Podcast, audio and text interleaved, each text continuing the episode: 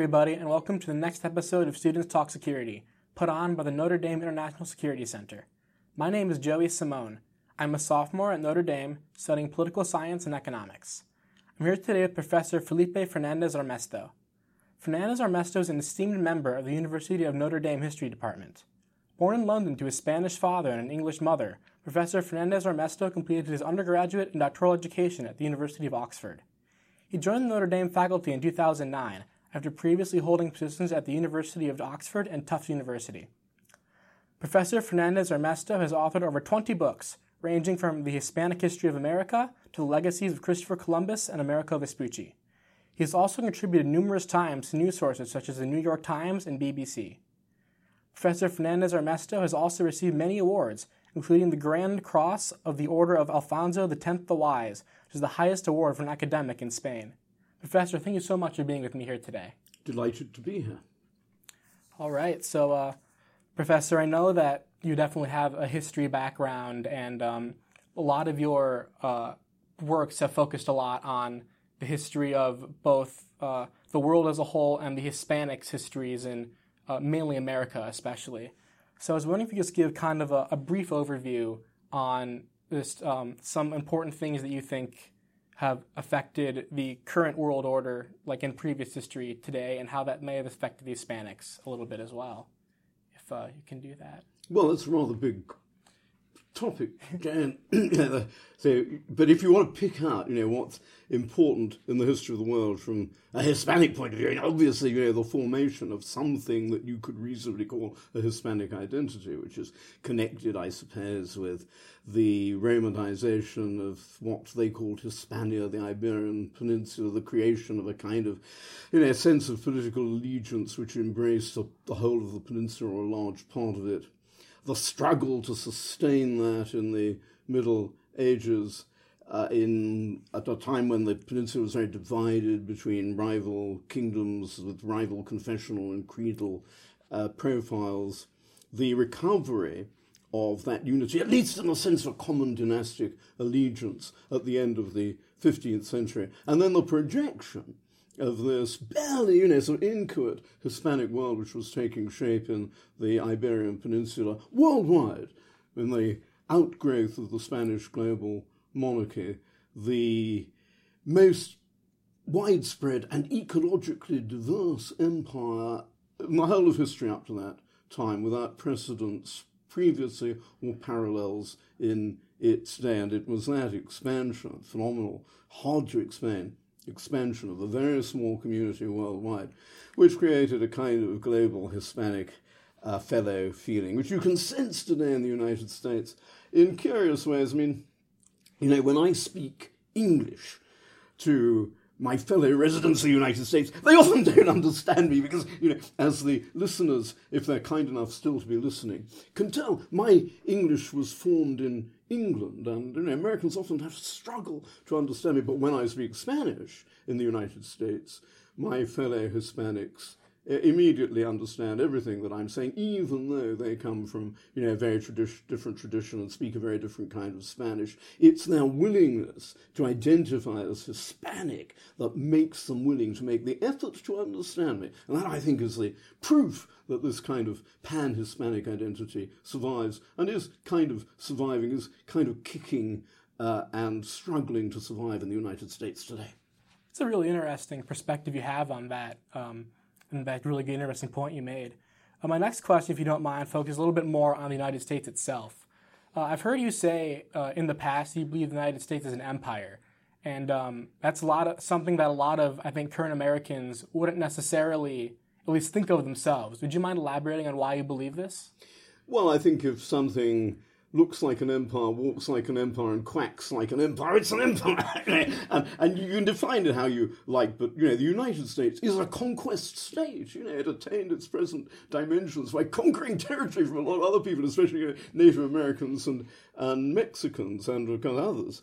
Um, latterly, you know, Hawaiians and uh, uh, uh, Colombians and so on. Um, so it's it's uh, it's an empire in the most classic, and it's an empire in the sense also of uh, encompassing, you know, under a single political allegiance, a lot of different political communities, and combining them under a single sovereign entity, combining a lot of communities that either formally had or potentially ought to have sovereignty of their own. So, in the classic senses of the word, it's an empire.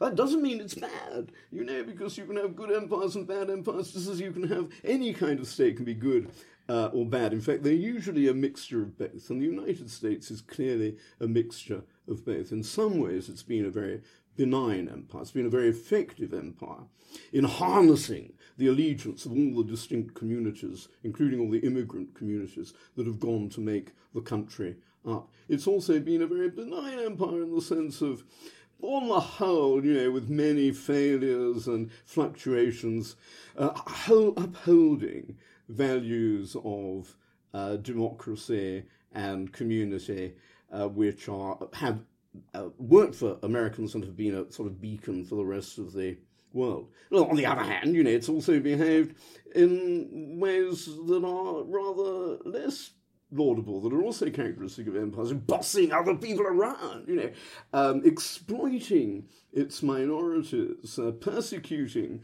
and dispossessing Native Americans, black slaves, uh, um, uh, Mexicans, um, uh, and um, and you know, all very often um, subjecting immigrant communities to terrible trials and sufferings before accepting them fully in the country. And you know, here we're talking about this at the University of Notre Dame, where you know we, we, we all call ourselves Irish, no matter where we came from. Of course, the Irish experience in America is a very good example of how you know immigrant communities have often had to go through that purgation of suffering to become accepted and to make their contributions to the country. And it's also behaved like a bully, you know, in much of the rest of the world. So you know, it's it's an empire, and like other empires, it's a mixture of good empire and bad empire, good cop and bad cop. Yeah, so I think you pretty much you kind of touched on this, but can you kind of elaborate further on how you think uh, the U.S. foreign policy, both today and in the past, has compared with other empires? Oh well, that's a very difficult question because I mean, obviously, foreign policy depends to some extent on you know the immediate circumstances. So that everybody's foreign policy always um, changes, but I suppose you know if you look for the big continuities in American foreign policy they are, um, uh, you know, like those of the foreign policy of all other states. Now, ultimately dependent on a calculation of interests. And the foreign policy of the United States, like that of all other modern states, has fundamentally always been a policy of realpolitik. I mean, I guess I'm, I'm guessing that what you would really like me to say is that Mr. Trump is an unprecedentedly evil leader whose, whose foreign policy is, um, is unprecedentedly wicked, unprecedentedly amoral, uh, unprecedentedly self interest in a very narrow way, because, in a way, you know, Mr. Trump's foreign policy does seem to be self serving, so it seems to be designed to serve his business interests uh, as much as the interests of the United States as a whole. But in those respects, you know, I mean, I just have to tell you that these are long standing constants of the foreign policy of elites all over the world, and especially in America. If you basically, if you look at the, the 20th century, the United States, I suppose, has had, you know, three great opportunities to remake the world. One at the end of the First World War, when America was briefly the only global superpower, and they kind of funked it. Another at the end of the Second World War, where it was a little bit more difficult for the United States to, to recreate the world in a you know juster and and and and um, um, more idealistic fashion because um, there was another superpower to confront at the time, which was the Soviet Union. Uh, so that was a failure as well. And the third opportunity was when the Soviet Union fell. And then I think, you know, the United States had a long, sustained period as a unique superpower, which is really only now beginning to come to an end. And it's been a terrible failure. The US hasn't used its power, its unique global superpower status to recreate a more just world order. And part of the reason for that is the tenacity of these traditions of realpolitik and self interest, which uh, you know the US has never kind of managed to fight free of. Indeed, I would say that the, since the Second World War, corruption has been an ever growing element in American politics because the Second World War vastly increased the power of the state in the US over the economy and therefore the value of government to business. And that's, you know, the source of the corruption that's been warping American foreign policy ever since. And the way Mr. Trump is blatant and, and brazen in his abuse of power in his own interests is really nothing new. And, you know, the Iraq War was an oil grab, and Mr. Cheney was greatly enriched by the uh, occupation of um, uh, Iraq. And broadly speaking, you know, even when presidents and their cronies haven't been lining their own pockets and feathering their own nests, they've been serving the interests of the plutocrats who've patronized them and supported them in their routes to power. And as far as, you know, pursuing America first, American interests is concerned, I'm afraid, you know, that Mr. Trump is pretty typical. Other presidents have often cloaked uh, the ruthlessness of their realpolitik in humanitarian rhetoric. But they pretty much, you know, pursued American interests above all else. And I, as I again, I say that's entirely typical of the modern state. It's not a peculiar American vice; it's a sort of human vice. Uh, thank you. And uh, so, how do you think that these policies have affected minority communities, and I guess Hispanics especially, in the United States or even abroad?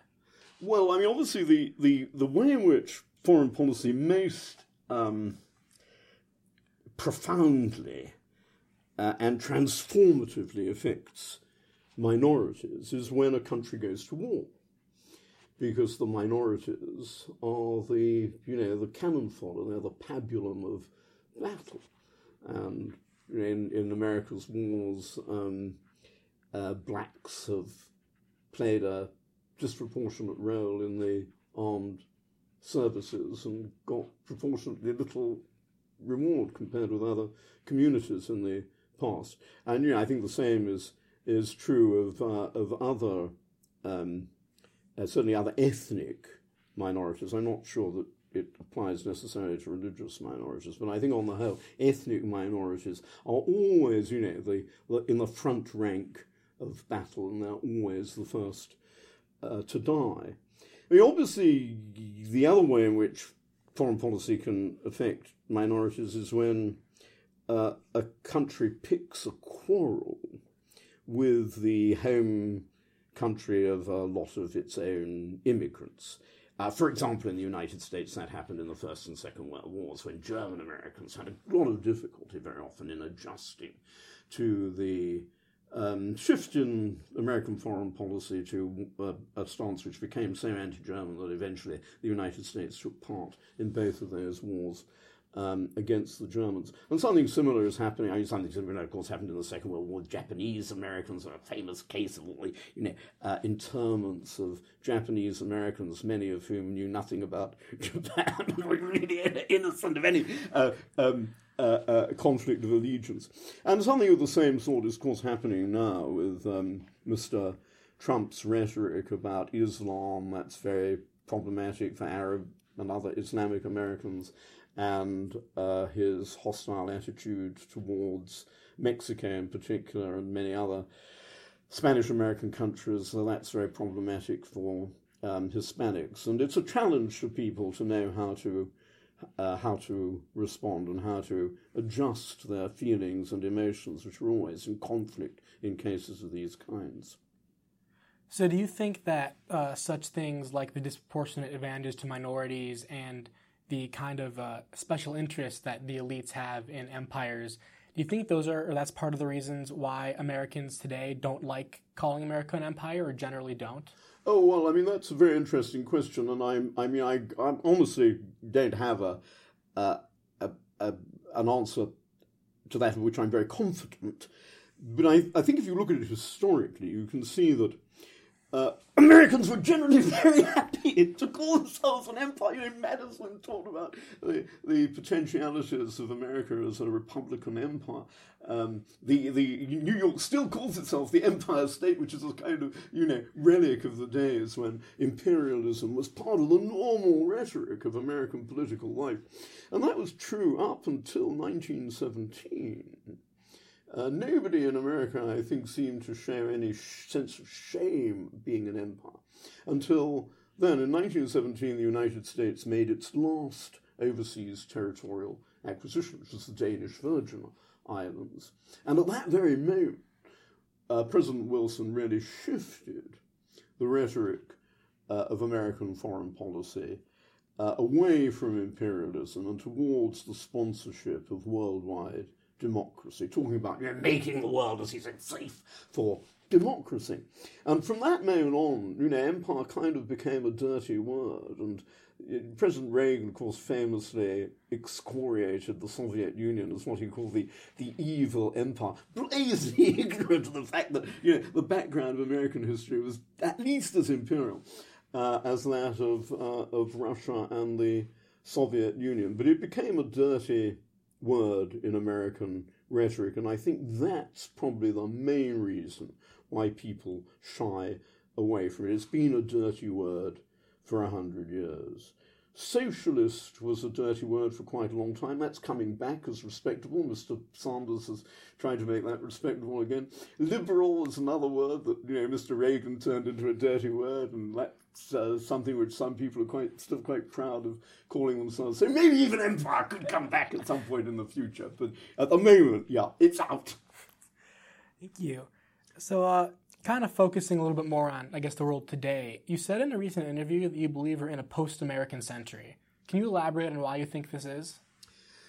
By Amer- the American century, people usually mean the period in which the United States first established its place as a power among the powers, when, you know, brother Jonathan grew up and became the equal of other great powers, and then uh, exercised tremendous cultural influence over the rest of the world, which increasingly in the 20th century has remade itself in, Ameri- in an American image or in American images.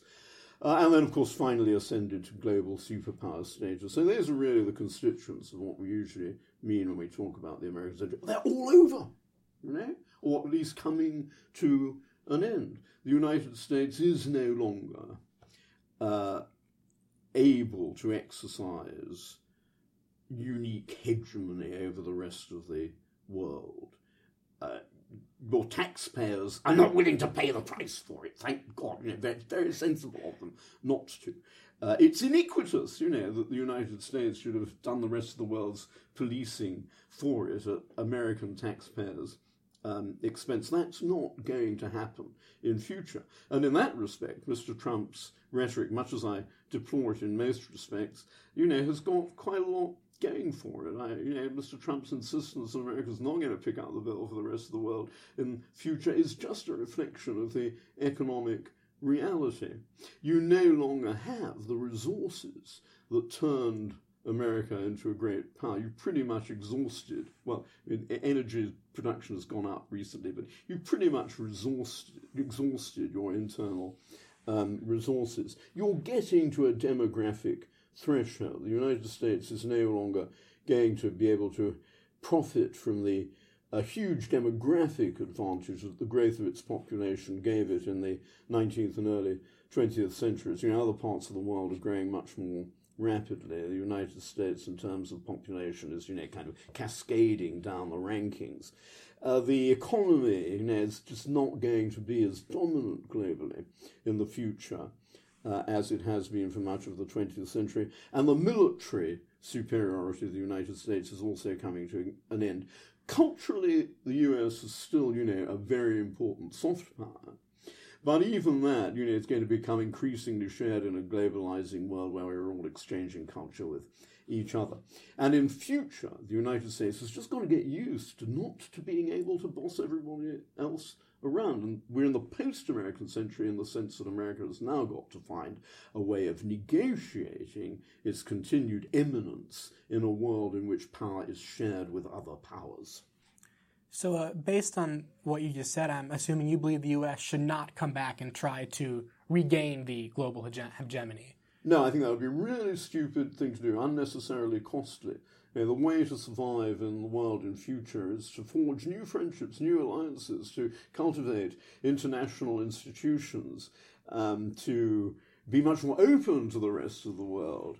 Uh, I think the uh, tendency to fall back on protectionism, isolationism, defiance of enemies, picking quarrels with Iranians and Chinese completely pointlessly. I think these are very foolish uh, responses to an increasingly difficult and dangerous world, which the United States is going to have to negotiate in future. And I think, you know, reaching out and making friends instead of drawing in and creating enemies is the way to go. Do you think it could come back if it wanted to, or do you think it's just all past? American single superpower hegemony. Well, it could come back if other countries collapse first. uh, you know, I mean, I think um, what, are the, what, what are the great powers that the United States is going to have to share with in future? Obviously, principally China. Well, China could collapse. I mean, I've always maintained, maintained since my youth, really, that we're going to revert to what I call the normal state of the world, which is to be dominated by China.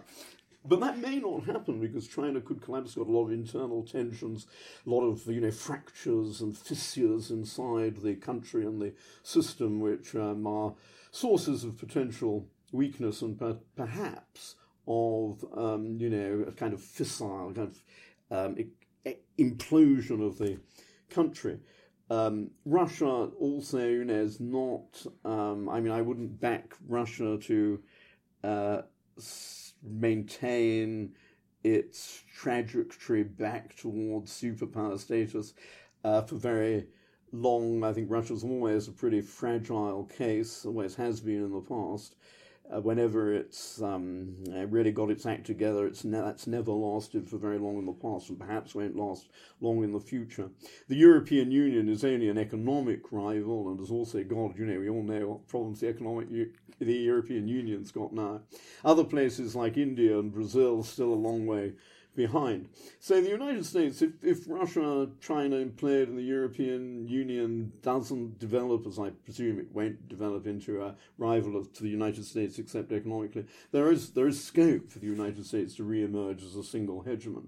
But I wouldn't put money on that. I mean, I think the the overwhelming evidence is that the trend is towards a shared world in which a lot of plural great powers coexist. Ah. So, uh, kind of taking on the um, the track of looking for the future, uh, you said that you believe America has a Hispanic future. Uh, can you elaborate on that? And do you think that our current activities, perhaps around the border, will disrupt this? Around the border will do what? Disrupt the uh, Hispanic future.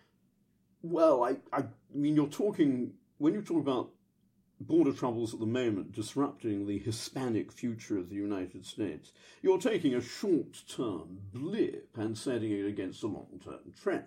And normally, you know, long term trends survive such blips or they recover from them. So, I mean, I presume that the Hispanization of the United States will continue, uh, that the United States will continue to need the labour of immigrants at different economic levels uh, and will therefore continue to draw on the rest of the Americas for substantial elements of the labour force.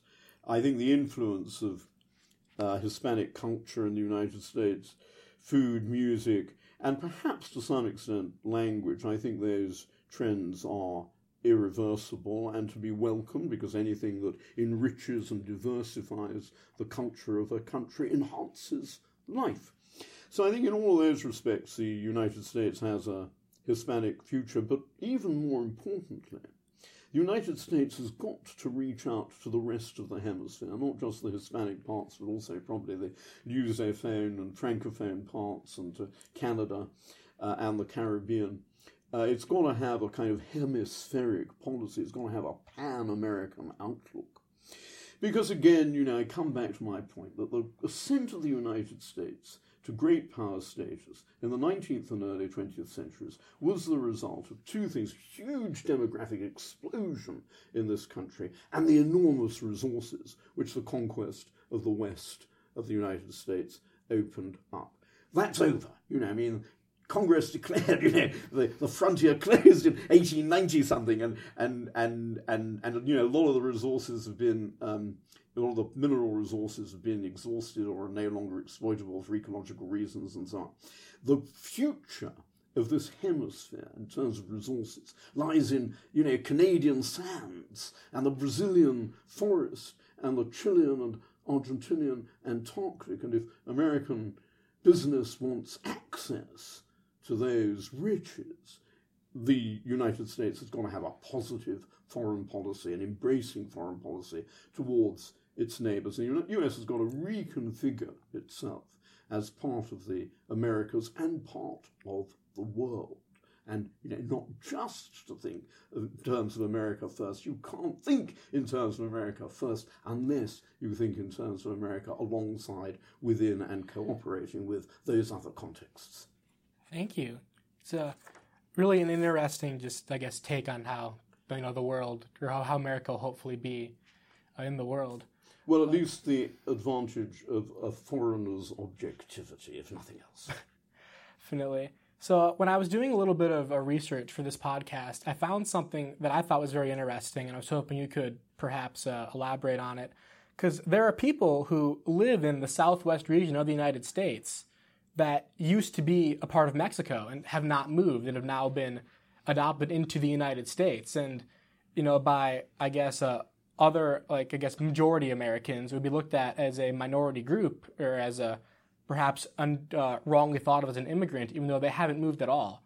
Can you perhaps elaborate on this problem? Well, I certainly think you, it's certainly misunderstanding the role of Hispanics in the United States to see them merely as an immigrant community amongst other immigrant communities, because Spanish was spoken in what is now US territory for 100 years before there was a permanent English speaking colony anywhere on what is now US soil and the Hispanic contribution to the making of the United States is an absolutely indelible part of the history of the country.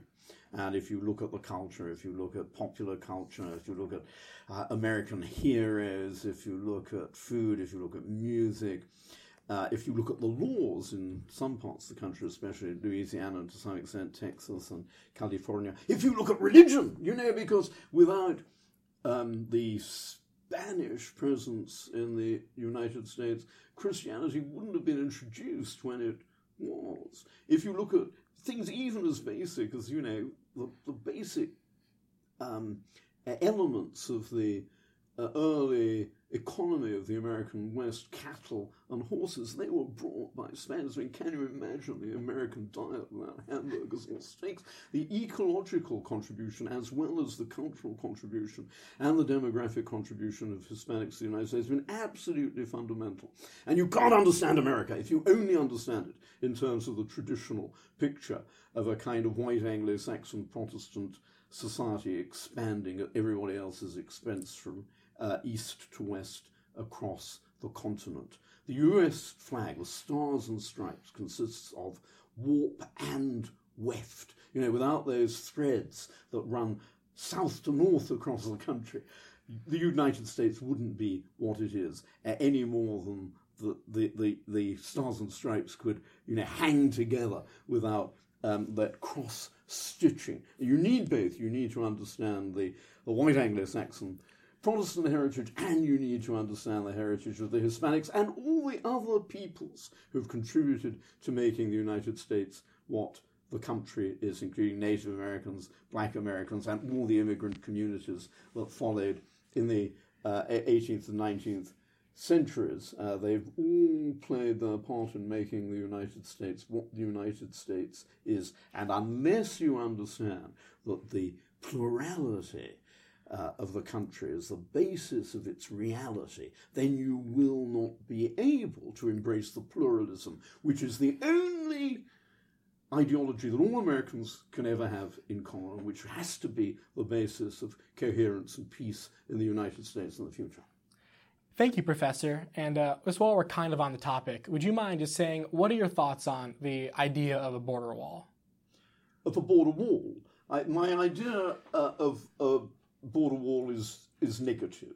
I mean, I, I the whole thing is it's just a rhetorical device, isn't it? You know, to whip up votes. Uh, it, it's completely impractical, and even if you could achieve it, it would be a ridiculous waste of uh, of money because people would always find ways uh, of circumventing uh, any form of, of immigration control. So, um, uh, I, yeah, I, it's not even worth the question. It's really worth considering. It's not going to happen. Thank you, Professor. And uh, just one last question, if you wouldn't mind. So recently, we've seen a, a migrant caravan kind of coming up through Mexico and trying to get into the United States. Have we seen anything like this in our uh, in our past, or has there been any country in a similar spot that the United States are that have seen things like it? Well, of course, the um, first illegal immigrants were the English settlers of Jamestown and the Pilgrim Fathers, and um, you know, I think um, uh, all the documentation that's inherited from the tradition that they established is of dubious legality, if, you ask, if you ask Native Americans about it. Um, so, of course, yes, uh, you know, there have always been such, uh, such precedents. Um, in recent history, the idea that you can penetrate borders by peaceful marches has definitely been gaining ground. When I was a young man, I was employed by the Spanish government uh, to find documents for a court case before the International Court between Spain and Morocco about the, the frontier between those two countries in Spanish, what was then Spanish Sahara and I produced all these documents. It was all a complete waste of time because the Moroccans organised this peaceful march of thousands of people across the frontier. And of course, you know, Spain could do nothing about it because um, uh, they didn't think of doing what the Americans had just done and gassing these poor people. we've got to let them through. So, um, so that was a, a great example. And I suppose, you know, the the mass movements that break down the borders of East Germany and brought the Berlin Wall down are another great precedent. Uh, at the moment, it doesn't seem to be working for those guys trying to cross the American, the US border. That's because the, the US, um, US border guards seem to be extremely ruthless in, in repelling those, those people. Uh, so it's not without precedents, but most of the precedents have been rather more encouraging than the experience of the migrants has been. I think it's worth saying that those caravans, I mean, people are talking about caravans at the moment, but I think people have always arrived at the border, um, sometimes as individuals, but sometimes in relatively large groups. And we may be seeing a bigger caravan at the moment than previously, but uh, it, it's not entirely unprecedented on the southern border of the United States either. Thank you so much, Professor. And uh, I think that's all we have time for right now. But uh, I wanted to thank you again so much for being here. And thank you to all your listeners who uh, tuned in and listened to what we had to say. Uh, if you'd like to listen to more um, podcasts by the Notre Dame International Security Center, feel free to look at our SoundCloud. You'll hear more students like me and more scholars like Professor Fernandez Armesto uh, talk about the world today. So uh, thank you all again for listening. This was Joey Simone, Professor Felipe Fernandez Armesto. Professor, thank you so much for being here today. Well, many thanks for me. If you'd like to follow the Notre Dame International Security Center seminar series, please visit our website at politicalscience.nd.edu forward slash NDISC forward slash, or follow us on Twitter at hashtag ND underscore ISC. Please note that opinions expressed in the seminar series are solely those of the participants or speakers, not of the International Security Center or the University of Notre Dame, which take no institutional position. Music for this podcast is licensed under Sample Swap.